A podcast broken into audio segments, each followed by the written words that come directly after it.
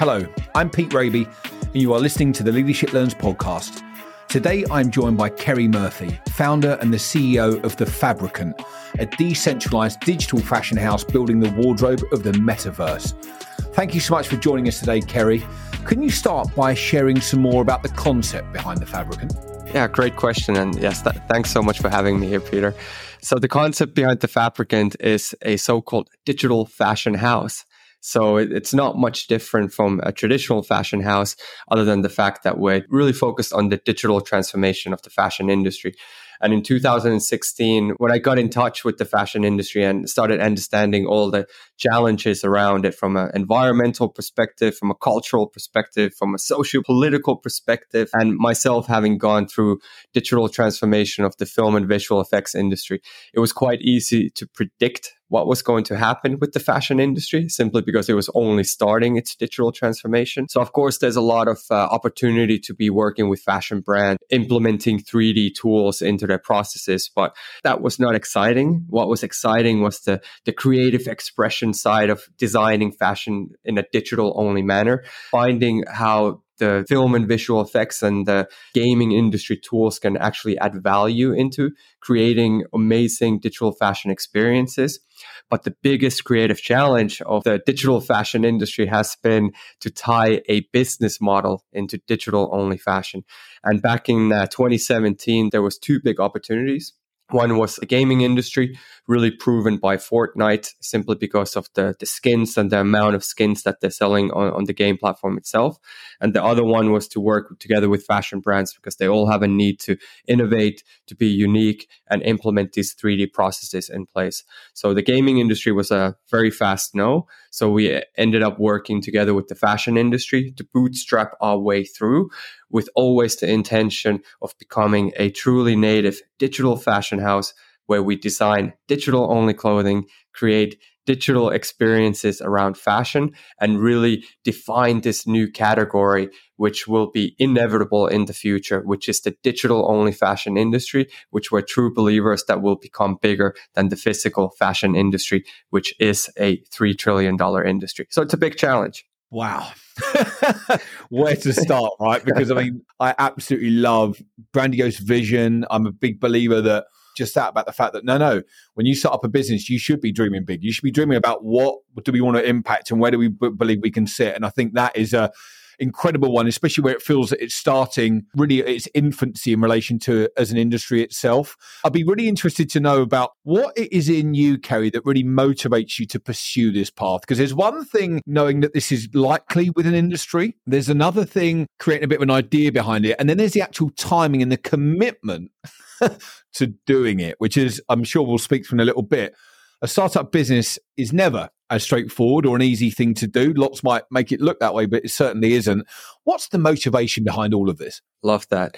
Motivation really comes from passion and purpose. Seeing that this can actually have positive impact on such a massive industry, to be able to create a new category, to be able to create a, a so-called creator economy, which has already been proven by uh, film, the social media world, uh, user generated content, and now with the ability to create content around fashion, essentially enabling everybody in the world to have the tools in place to become a so called fashion designer doesn't mean that I will understand, you know, patterns and the construction and the sewing and really the intricacies that goes into traditional fashion production. But similar to what we saw with the film industry, nobody knew how to use film cameras or editing tools.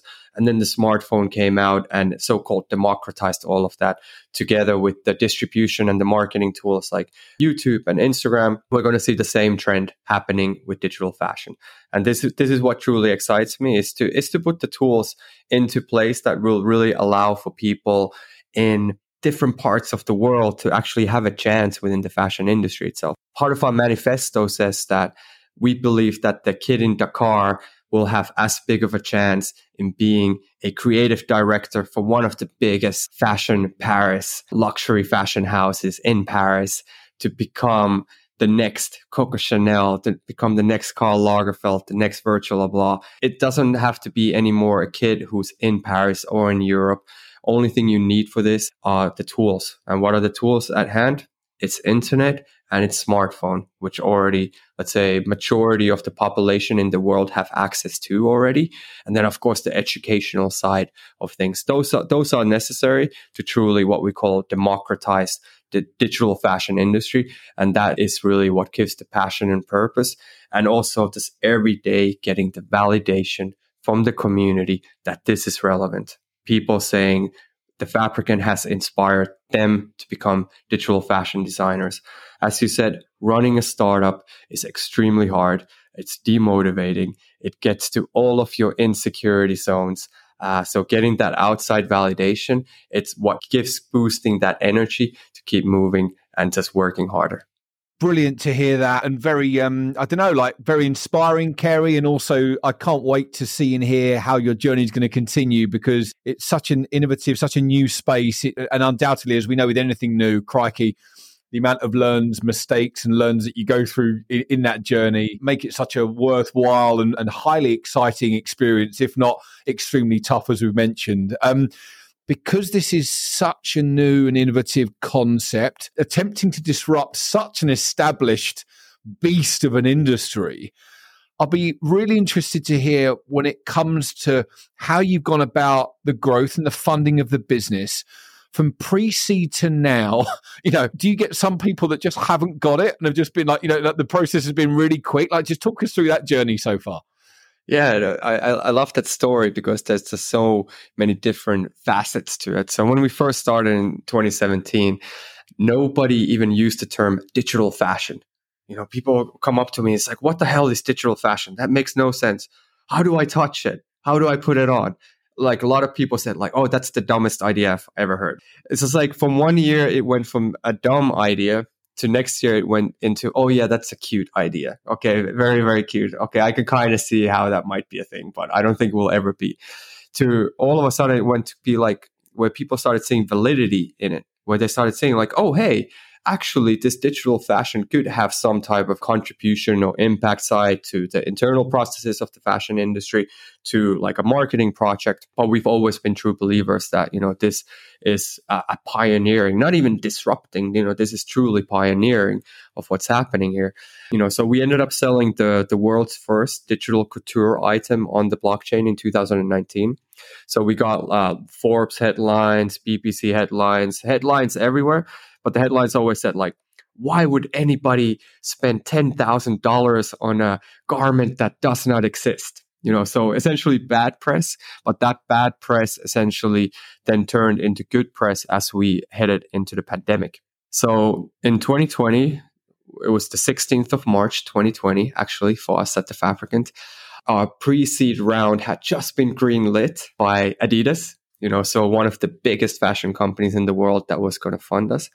But that was also the day that we went into lockdown, where everybody was still talking about the corona pandemic. Because, like, well, hey, let's wait two weeks. You know, let's just lock ourselves down for two weeks and uh, see how this just kind of bypasses. Six months later, that conversation didn't exist anymore because there was so much insecurity and lack of clarity of what was going to happen, especially retail and all the physical fashion brands were really suffering, while we were just getting calls from every single fashion brand in the world to be like, hey, what is this digital thing? How can we use it?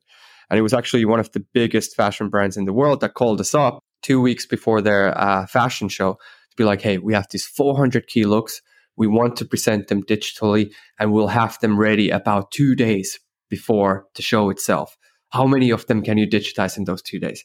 And I said, zero. Not a single item can we digitize in that time.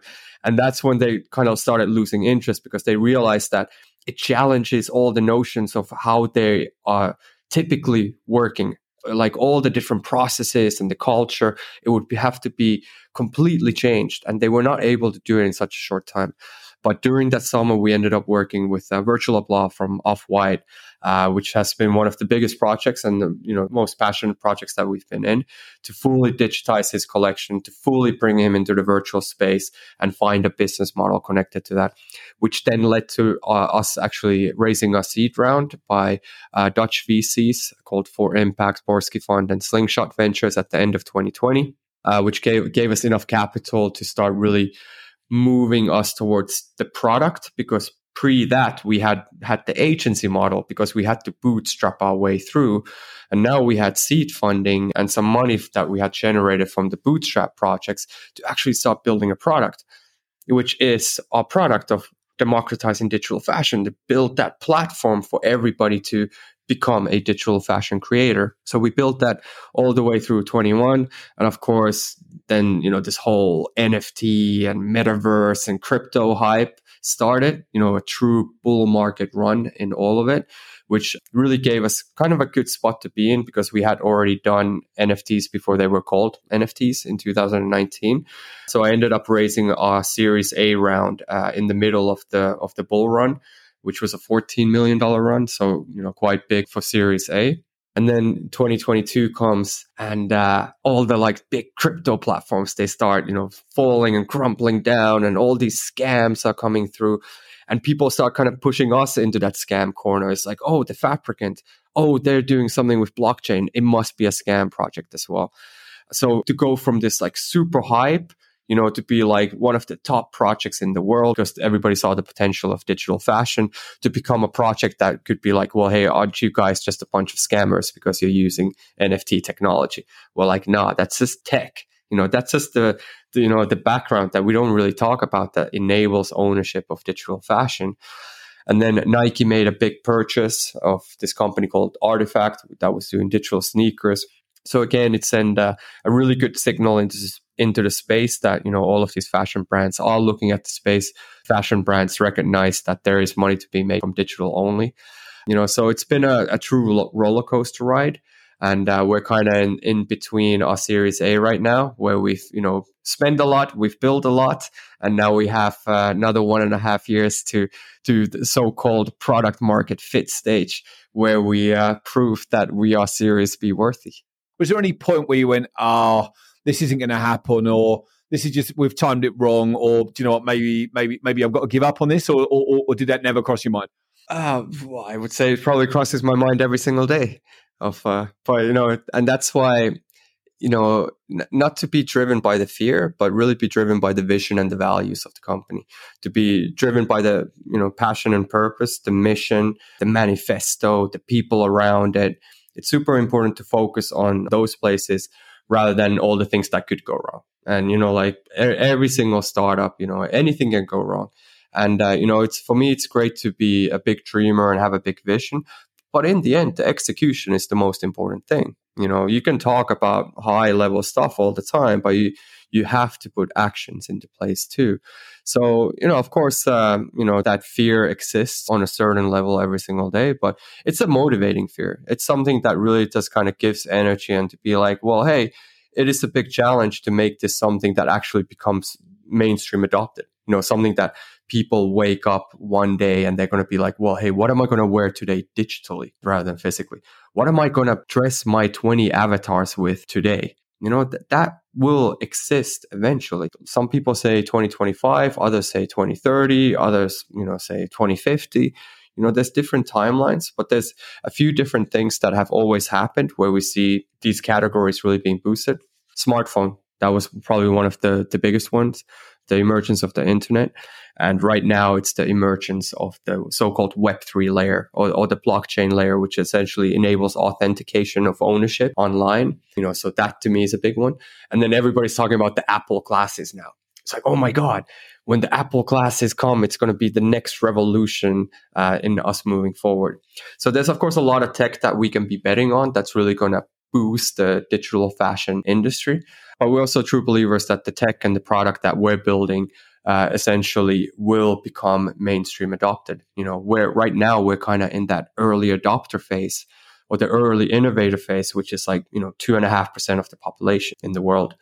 And then moving into this early adopter phase, which is about 15% of the world, you know, really moving towards mainstream adoption. So even though it's early on for what we're doing, we have very clear signs of product market fit because simply whenever we launch something, we just have this like upward spike. You know, it's not even like a gradual spike. It's just like, you know, upwards. So right now we're launching about, you know, every three months, but soon that's going to be every two weeks to every single week to every single day you know? So next year as we start kind of rolling out all of these projects that we're doing with mainstream brands which is you know big unlock to to the adoption and also unlocking the user experience because right now it's like not as good as the web 2 u- user experience. And the web 2 user experience is like put in your email and you know you come into this user interface which is familiar. You've done it multiple different times. You know how to navigate through it. And now with this let's say what we call the web 3 infrastructure which is a l- slightly different user experience we need to make that very easy. So we call it actually web 3 infrastructure for web 2 users uh, which is to simplify all of it. And the, the added value proposition there is you know it's it's all the same but now you actually have true ownership of these digital fashion assets. And through that, you can generate an economy, a self sustaining economy that has all the right network effects in place. And it's all about decentralization. It's all about collaboration. It's looking outside of the, let's say, the traditional ones like the metas of the world or the Amazons, which we call like our centralized marketplaces. Now there's so many of these platforms that actually speak to each other. And so distribution at scale is going to be one of the keys to unlock. And what, what do I mean by distribution at scale? It's just about the ability to have one single digital asset that you can plug into any environment that you choose to, which is much bigger than the physical fashion industry can ever do.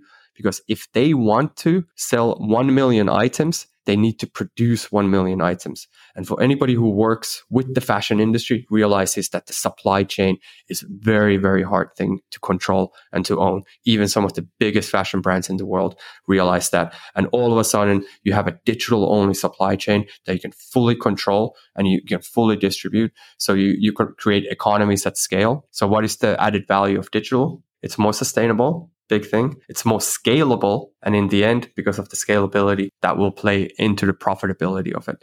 And that's once we crack the profitability side of things, yeah, it's just, you know, it's an upwards curve from there.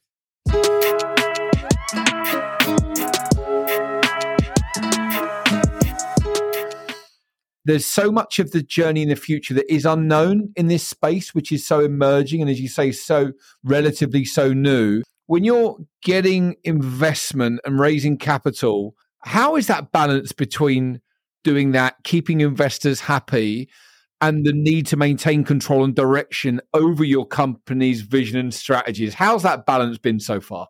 Great question. And uh, in the end, it's all about relationships. Your your investors they invested in you because they see, of course, that they can make money through you, but they're not investing necessarily into your idea. They're investing in you as an entrepreneur.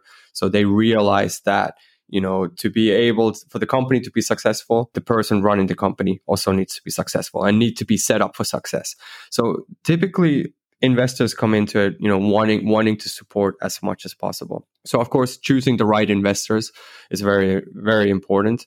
Uh, so we've been lucky to have been, you know, working with the right investors and our current lead investor from our Series A round called uh, Greenfield out of Germany.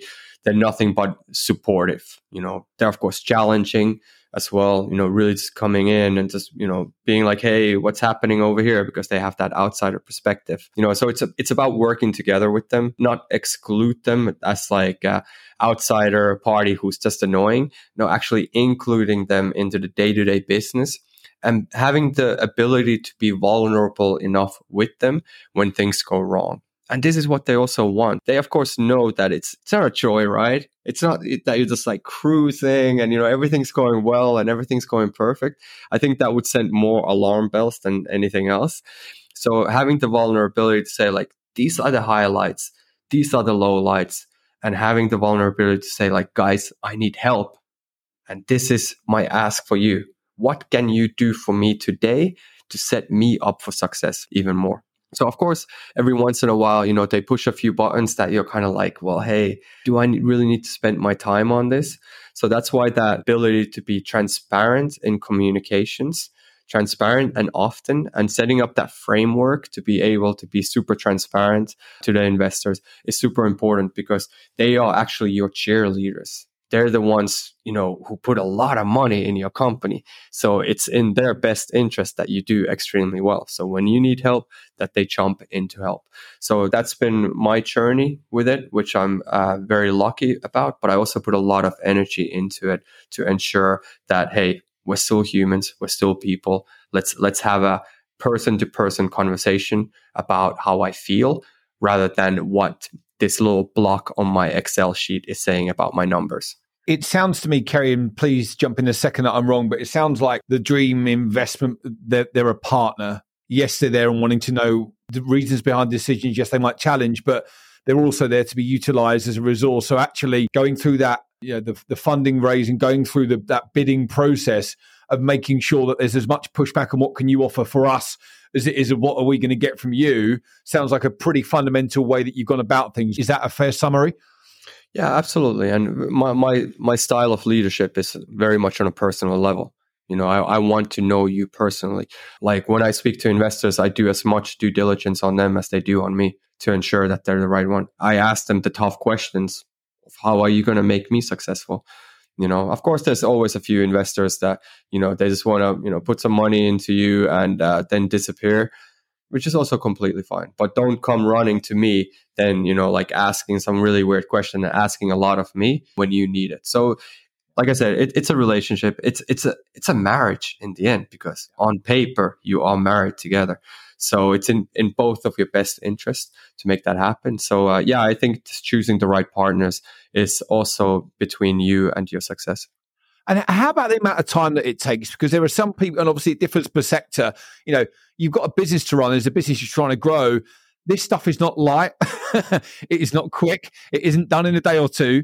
This stuff takes some time. How was that experience with the time? Did I were there points where you go, God, this is really disrupting what we should be doing on a continual basis? Did you find a way to manage that effectively?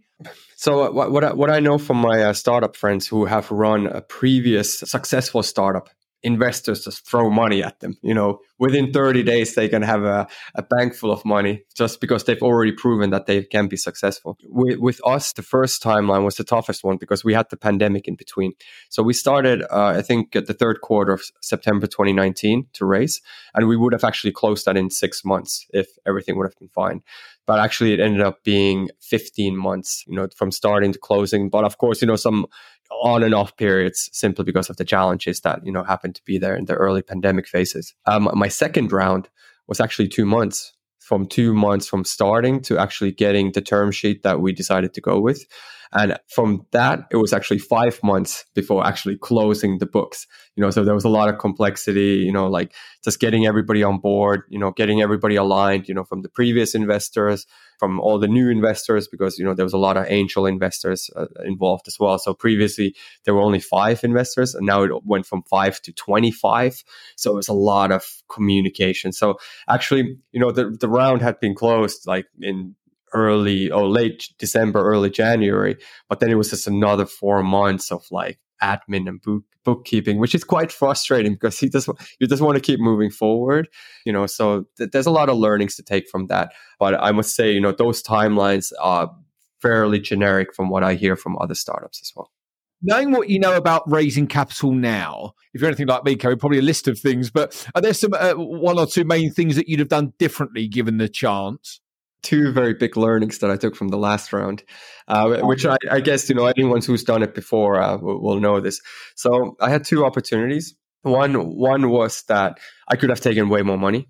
I could have you know included a lot more people in the mix of like you know some really really good profile people. And i just somehow just thought because you know like we were raising a certain amount and we already had that amount. And i thought okay if i take more i will have actually have to dilute more of my equity away. So my first uh, suggestion is don't worry about equity too much. It's actually more about building you know? So of course within reason but you know like i should have taken all the money that i could have taken. So that's that's number one and the other one was we actually had quite a healthy revenue source coming in, but it was not connected to the actual thing we were truly building. You know, so we kind of said goodbye to those relationships to be like, well, guys, you know, we're going to go, you know, this new route. In, in building our platform to really drive focus on it, which is also, you know, a good choice to do. It's just like you have to be ultra focused as a startup to really build the thing that you believe in. And I saw, let's say, this additional revenue as kind of a, something that was uh, just taking focus away. I should have kept that revenue stream. I, I think I think that would have been a, actually a very powerful way to extend our runway, keep the relationships intact, not let our competitors uh, get as close to us as, as they got you know so because we just went behind closed doors and you know we just thought like look we're just going to build this thing and you know there's going to be a curtain reveal moment and you know it's going to be launched and everybody's going to love it and you know we're going to be set. But of course you know like that's never the reality. You know the first thing you launch is like the thing that you're the most embarrassed about and then you have to just kind of keep iterating on things so two things you know take all the money you can get and uh, yeah keep, keep making the money that you were making before Excellent stuff, Kerry. Excellent stuff. Were there any significant pivots or changes your company had to make along the funding journey that that you realised that you just weren't positioned well enough for, or that you know things that you had to do better than you were doing?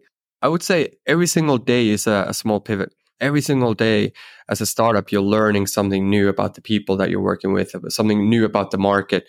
So it's just kind of like slight small pivots, but we've never had to make like a, a really, really big pivot, uh, you know, from everything that we're doing. However, that could still change. You know, right now it's the AI is the hype word of the day. And, you know, we've been working on AI forever and it's kind of been, you know, very much in our roadmap since the beginning because our CTO has a PhD in AI. So yeah, let's get let's put this guy to work to really develop these tools that will really help speed everything up internally and give a new consumer experience. So with the new AI hype, we just had to take a little bit more of an aggressive approach in developing this tool.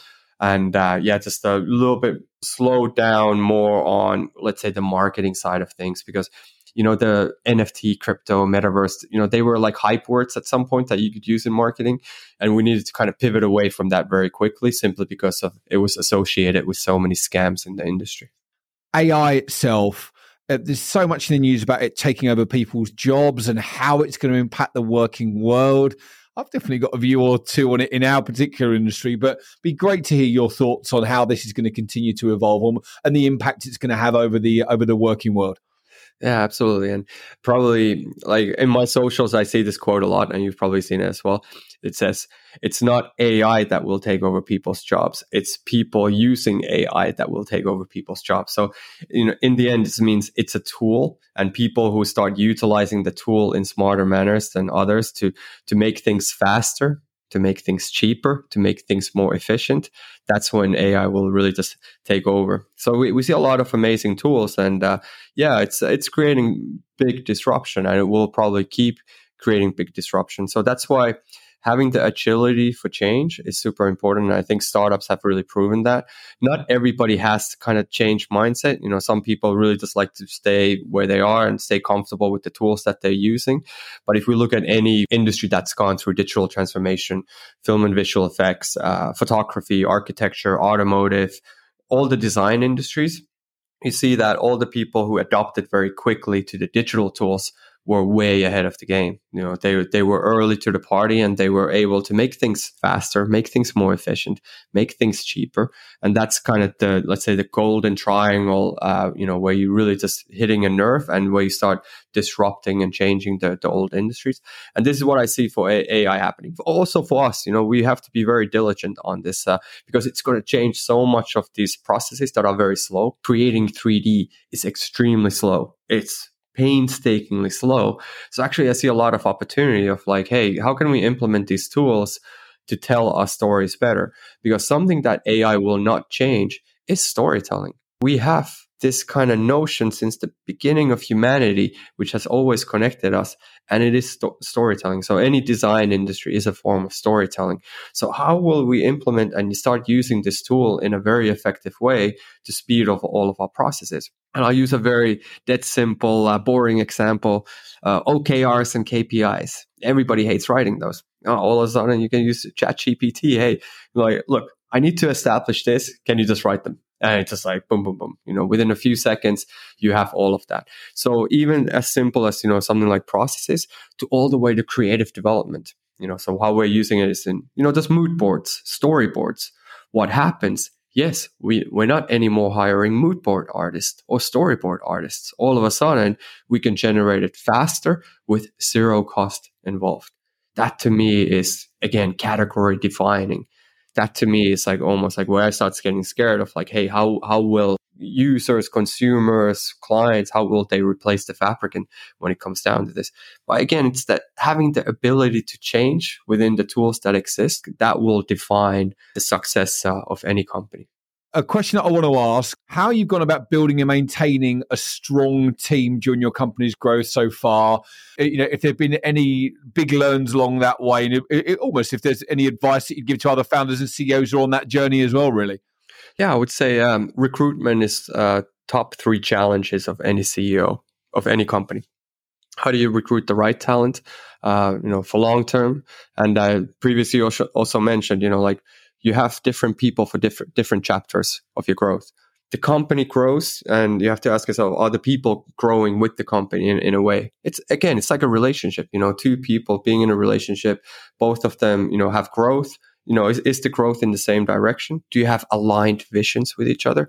Are you contributing to each other's growth? This has been a big challenge and you know we have a lot of people since the early days but yeah one of my biggest challenges uh, six months ago was actually to let go of the my very first employees you know? Doing layoffs uh, you know uh, it's never easy especially when when when they're your family members you know so that's definitely been a big challenge. And recruitment definitely stays uh, as one of the big challenges. But i would say the biggest advice that i have there that's that i see working for myself is to have a very strong mission and vision as a company. Uh, having having very strong values having very strong culture something that i worked from you know day one because actually for me the most important thing was not to you know start a company that's the the biggest and the best and you know drives a lot of revenue and gets a lot of millions in it. No it's actually to to work with amazing people to start a culture you know that i feel super excited to come to every single day to reworking with passionate people who have a lot of purpose and demand growth from me challenge me to grow every single day. You know that's what i want the culture to be. So i've set very strong values if anything, we need we need to change those values because the values that we set in the early days they don't apply anymore because we've gone from that family stage now into this uh, tribe stage, and after the tribe stage, it will be the town stage. And from a town we will grow into a city. From a city we will grow into metropolis so on and so forth. You know so many companies have already gone through this and uh, it, it's been actually explained there's a book called Blitzscaling, which talks all about this, like all the different phases and how there are different people for different phases. And uh, yeah, it's a, it's just about again having the agility to change within the challenges that exist. In such an innovative sector, Kerry, in such a new se- in such a new part of the sector, how do you go about positioning yourselves to stay ahead of the curve? How do you make sure that you know, you're one of the leading examples of how things can be done best in this new space. I, have taken a lot of learnings uh, the past years that I've realized that you don't have to be actually technically the best or the best when it comes down to the highest quality or you know just the things that you know are really important for you. It's actually PR can be a big one, you know, because I've seen you know some companies uh, who have let's say passed us simply because you know they're just very very good at marketing themselves.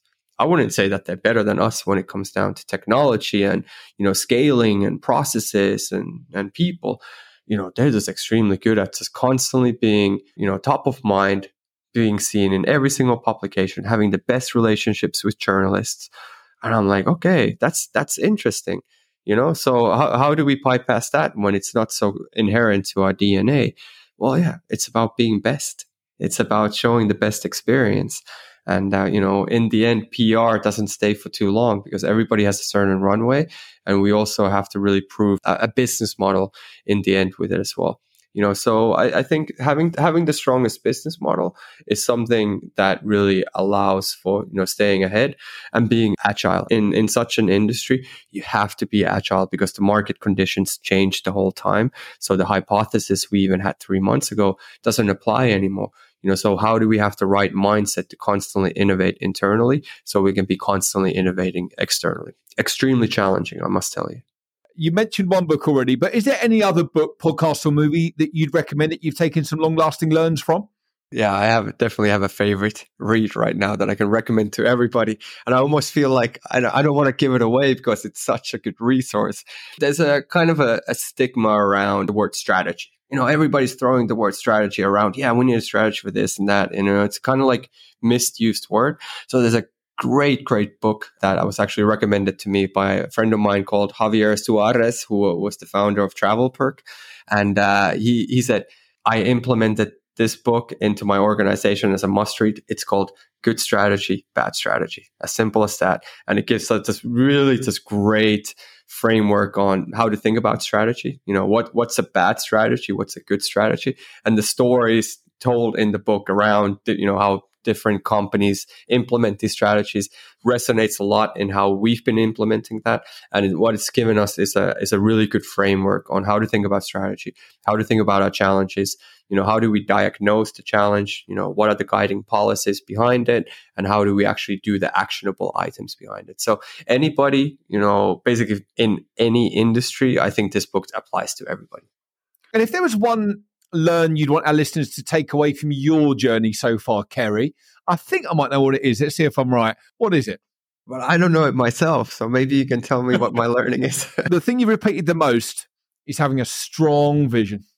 it's uh, actually I never thought about it as a learning because it's so it's so inherent. You know, it's it's like the it's the foundation, right? It's the one that allows to eliminate the insecurities from the mix. It's the one that when you have the worst of the worst days and you come back to the vision and you're like, damn, actually, my worst day in this industry is better than my best day in my previous career, you know? And that's kind of, that's very motivating. Uh, you know, just getting that outside of validation that, you know, it resonates with people is, uh, is super Im- important. But again, it's easy to have a vision. It's easy to have ideas, but it needs to be underpinned by execution. It needs to have a very, very strong team who understands what it means and knows how to take the right incremental steps to actually get to this grand vision. Because if you know, we've seen a lot of companies with too big of a vision and not being able to execute that. You know, so it's actually the the balance between you know execution and vision that go hand in hand. But the vision definitely is something that I come back to a lot, and then the values, values and vision. I would say those two things. Have all the grandiose visions you want, but if you can't execute it, good luck achieving them. So I think that's excellent. Thank you so much, Kerry, for coming on. I've really loved our conversation and sharing your journey in leadership learns with us today. I know there will be lots that resonate with listeners, and like me, they'll be taking away some valuable ideas. Thank you, everyone, for listening. If you enjoyed the episode, please give a five star rating and share with others in your network. Thanks again, Kerry, for coming on. Thank you so much. Really enjoyed this one.